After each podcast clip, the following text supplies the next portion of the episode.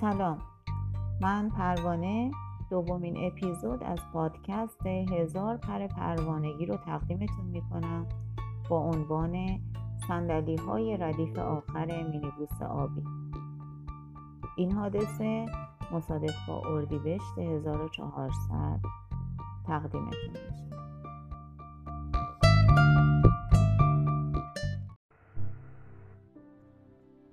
پیچ تند کوچه باغ.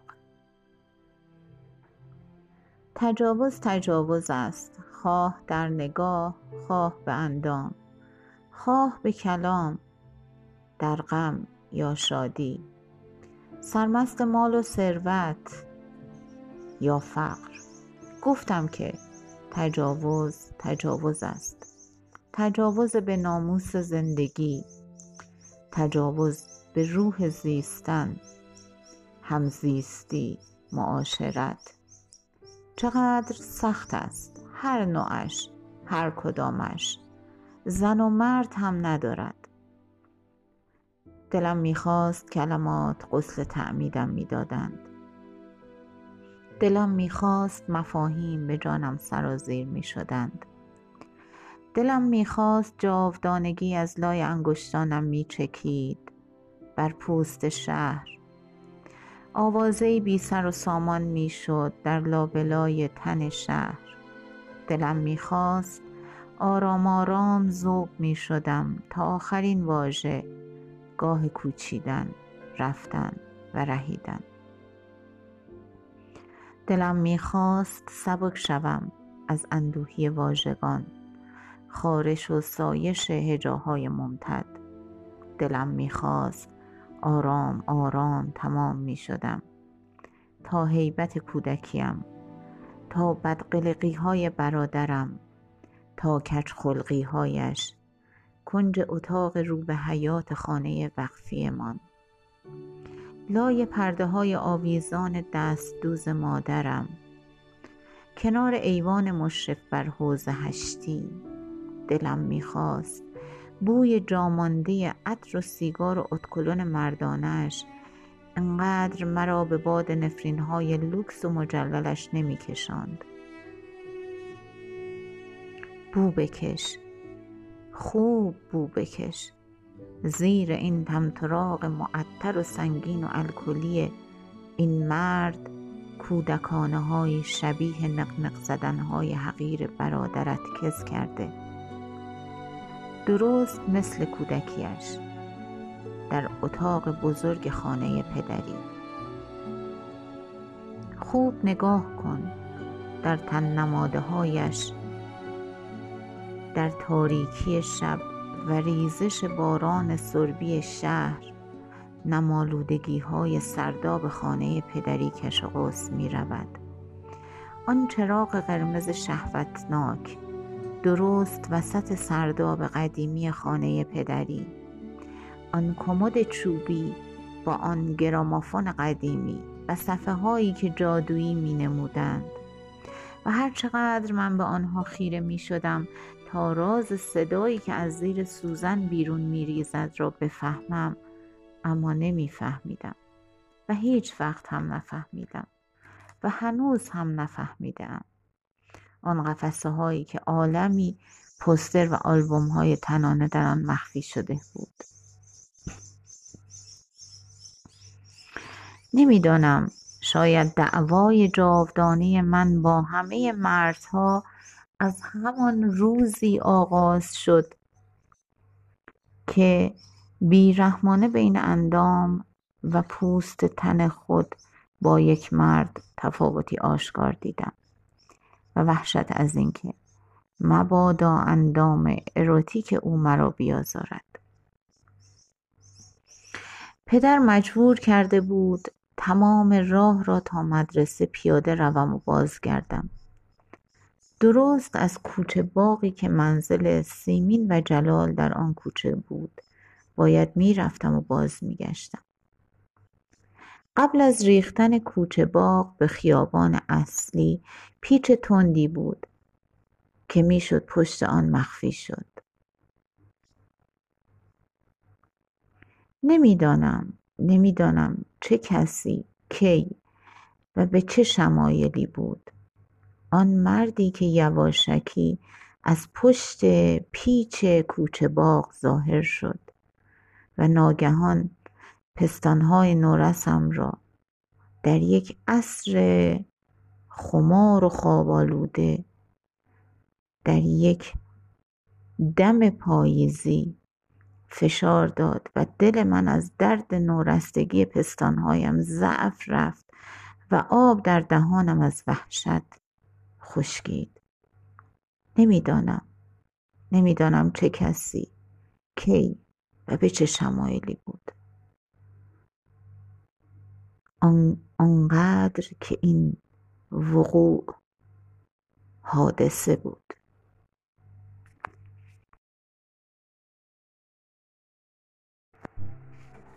تکانه.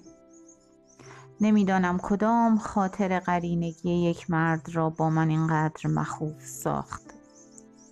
من نخستین بار مفهوم حبس شدن واقعی را وقتی دریافتم که جوانک تازه بالغ شده تمام قدش را روی من یله کرده بود و چیزی از جنس سایشی مرگبار و هولناک را برای من تداعی می ساخت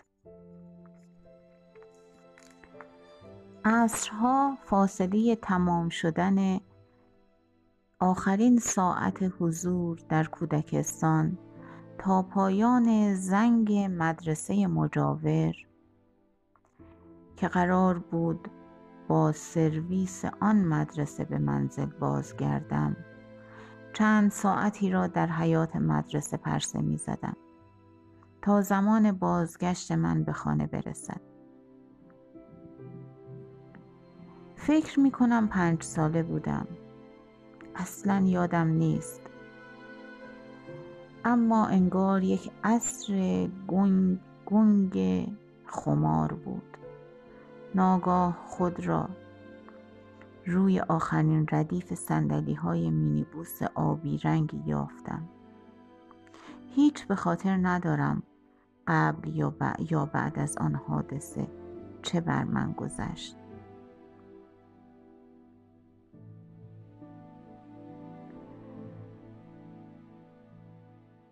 اصلا نمیفهمیدم که او چه می کند دارد لذت می‌برد یا زجر می‌کشد. تمام لباسهایش روغنی و آلوده بود. من گیج بودم. نمیفهمیدم چه اتفاقی میافتد. فقط میفهمیدم مصر است و اصرار میورزد. انگار تمام غرور مردانش در گرو این رقص نابهنجار بود. و شاید بیش از حجم انبوه تن او بر روی استخوانهای نحیف من حجم سوالات ذهن من بود که مرا آزار می‌داد. آخر چرا این پسر این جوان روغن آلود و کثیف این رفتار احمقانه را انجام می‌دهد؟ این سؤال بی پاسخ تمام هستی فیلسوفانه من را میخلید و عقل من در عجز یافتن پاسخ جریه دار می‌شد نمیفهمیدم آخر چه دلیلی برای این تکانه های بی حاصل وجود دارد. هیچ مفهومی به درون کودکانه من راه پیدا نمی کرد. قدرت است؟ نه. نه. این که عمل پرزوری نیست. شهامت است؟ نه. نه. این عمل شجاعانه ای هم نیست. چون در ماشین را بسته و نمی‌خواد کسی او را ببیند. انجام وظیفه است؟ نه. نه چون کسی این اطراف نیست. تا هم او را ببیند و هم من را. تا تشویقمان کند این اتفاق درست حوالی بعد از ظهر که تمام خیابان خمار و خواب زده و گرم است رخ می دهد. کسی این اطراف نیست. آیا این عمل پسر را سیر می کند؟ نمی‌دانم نمی‌دانم من که با او حرفی نزدم که بفهمم گرسنه است یا سیر هیچ به خاطر ندارم وقتی مرا برد و در ته مینیبوس روی تشک دراز و بدقواره مینیبوس خوابان قبل از آن مرا به چه بهانه به داخل مینیبوس میکشاند؟ شاید می‌گفت بیا می‌خواهم خوراکی لذیذی به تو بدهم. یا یک اسباب بازی. اصلا به خاطر ندارم. اما گنگی و ابهام راهروی مینیبوس از لحظه پا گذاشتن من در ماشین. با آن قد و قامت ظریف و نحیفم. تا لحظه لمس ارتعاش اندام پسر بر سرتاپهای قد کودکانه ام. درک سنگینی عضلات و های پنهان شده به زیر های روغنی و بویناک او هنوز در حافظهام مانده است. عجیب بود. حتی به خاطر ندارم چطور و چگونه از ماشین فرار می کردم. من فرار کردم. مثل حکایت فرار از مدرسه. اما این فرار من به هیچ آغوش دیگری ختم نشد. نه پدر. نه مادر و نه هیچ کس دیگری هیچگاه نفهمیدم این رقص بیقواره او کی آغاز و کی تمام می شد. اصلا نمیفهمیدم چرا آغاز می شود و چرا تمام می شود آیا صدایی می شنود که تمام می شود آیا چیزی می بیند که تمام می شود آیا من کاری می کنم که او تمامش می کند من که آنقدر عاجز و مستاصل اندامم و نفسم را حبس می کنم تا مبادا خودم هم صدای خودم را بشنوم. پس چه رفتاری از من سر می‌زند که ناگهان پسر برمیخیزد و می‌رود؟ و من مفری برای گریز از لابلای سندلی های مینیبوس پیدا نمی کنم. حراسان یخزده وحشت کرده. نمی‌دانم. هنوز هم نمی‌دانم. فکر می کنم پایه تمام شکهای فلسفی من روی همان صندلی ردیف آخر مینیبوس آبی شکل گرفت. چند صندلی خالی ته مینیبوس ها همیشه هولناک بودند. فکر می‌کنم تمام بیزاری از مدرسه در همان ایستگاه سرویس های مدرسه در من شکل گرفت. فکر می کنم به خاطر همین اتفاق بود که روز اول مهر در کلاس اول دبستان ناگهان اوق زدم و تمام صبحانه خورده و نخورده را درست در ردیف اول کلاس اول با کلاس اول بالا آوردم. روی موزاییک های براق و کفش های سرمه سفید تازه به پا کردم روی روپوش سرمه‌ای مدرسه ام هر چقدر با پارچه نمناک به لباسم میساییدند تا رنگ آن استفراغ ترشیده و آماسیده از لباسم پاک شود. پاک نمی‌شد. چقدر ترسیده بودم چقدر وحشت کرده بودم. چقدر آن روز از تمام بچه های صف تا ته صف که به ترتیب قد ایستاده بودند و من درست اولین نفر و کوتاهترینشان بودم خجالت کشیدم. دعای آیت الکرسی میخواندند. انگار ناگهان دعای آیت الکرسی به وزوز هزار زنبور و حشره گزنده تبدیل شد. در هوا پیچید. محو شد. گم شد.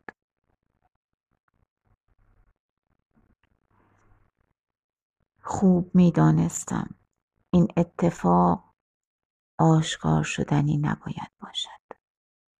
و دیگر هم نباید اتفاق بیفتد. چون از هیچ کس دیگری سر نزده بود و من اولین بار بود با آن مواجه می شدم چقدر چرب و روغنی بود لباسهایش. لباسهایش. موهایم. موهایم. چقدر مادرم با وسواس آنها را هر روز صبح شانه می‌زد. و میبست.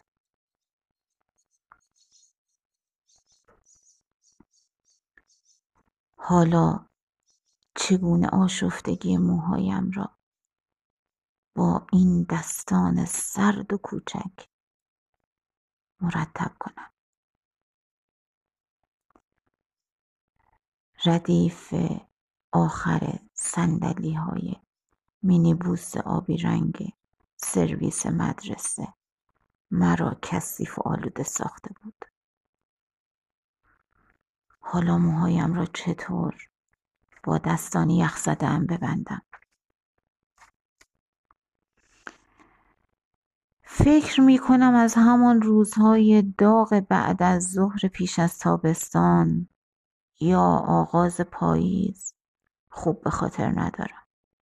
کدام یک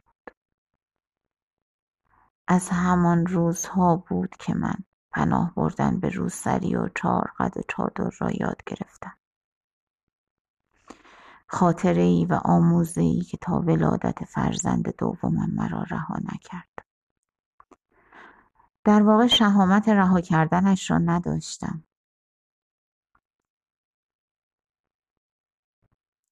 در واقع با پیچیدن خود لای چند متر و نیم پارچه سیاه رعشه های سرد و لزج آن خاطره مجهول کمک شوفر و کمک راننده مینیبوس مدرسه را پنهان می کردم. آن ترس مبهم و موهوم اگزیستانسیالیستی که منجر به وحشی ترین فمینیست در من شد که طول شیرهای وحشی یک جنگل را هم یارای رقابت با آن نبود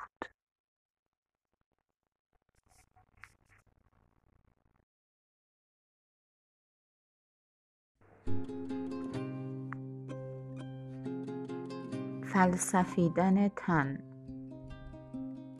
بی پروایی.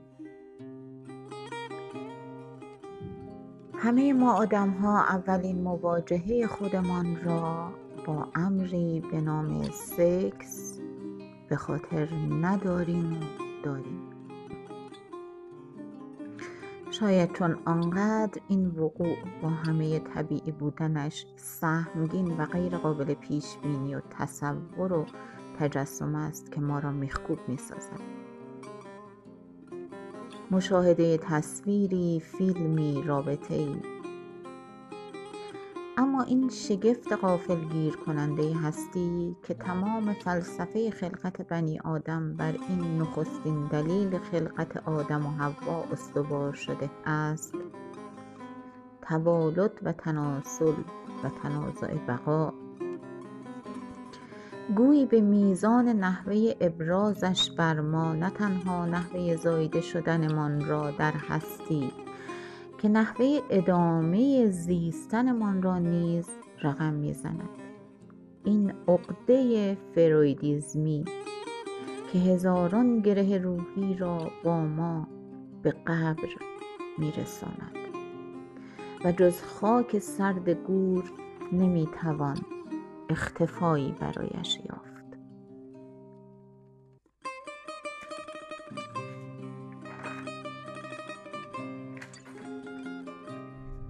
نمی‌دانم. نمی‌دانم. شاید تمام فریاد خشم ترس و التماس و نیاز سرکوب شده آن روزهای داغ مینیبوس آبی رنگ را بر چادرم سرریز می کردم و چون سپری پولادین بار سنگین زن سانسور شده تاریخ ملتی را به دوش می تا هیچ کس یارای نگاه کردن در چشمانم را دیگر نداشته باشد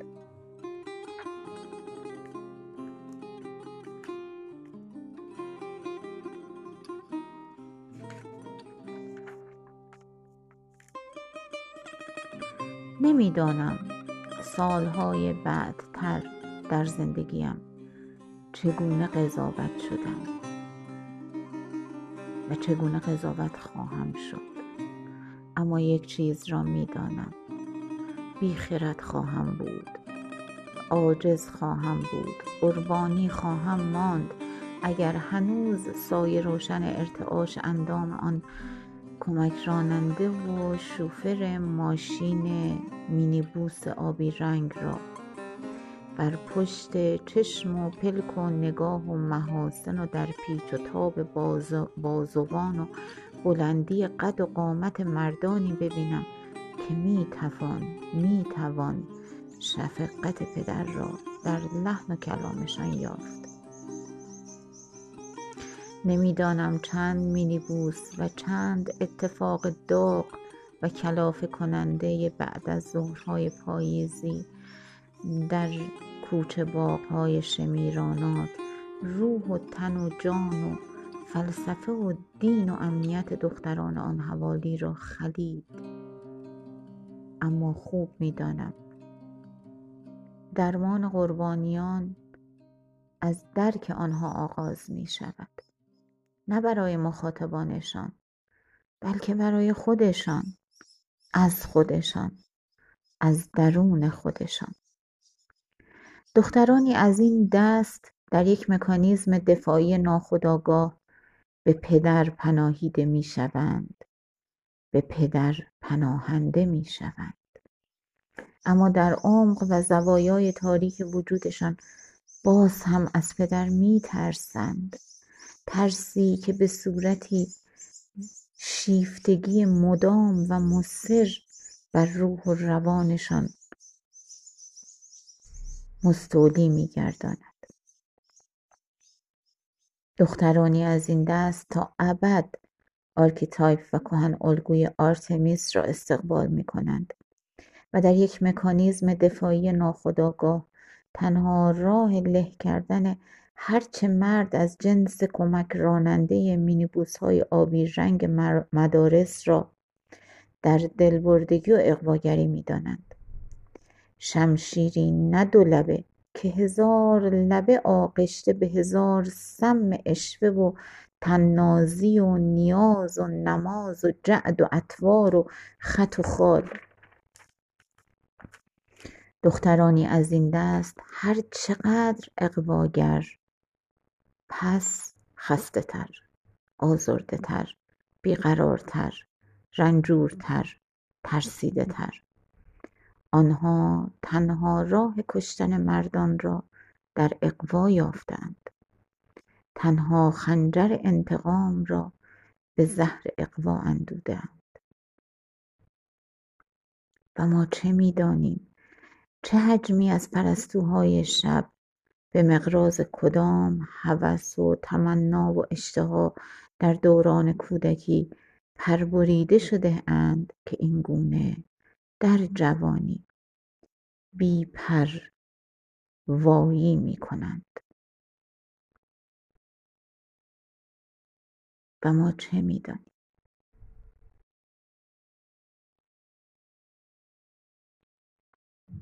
پایان های آخر مینیبوس آبی.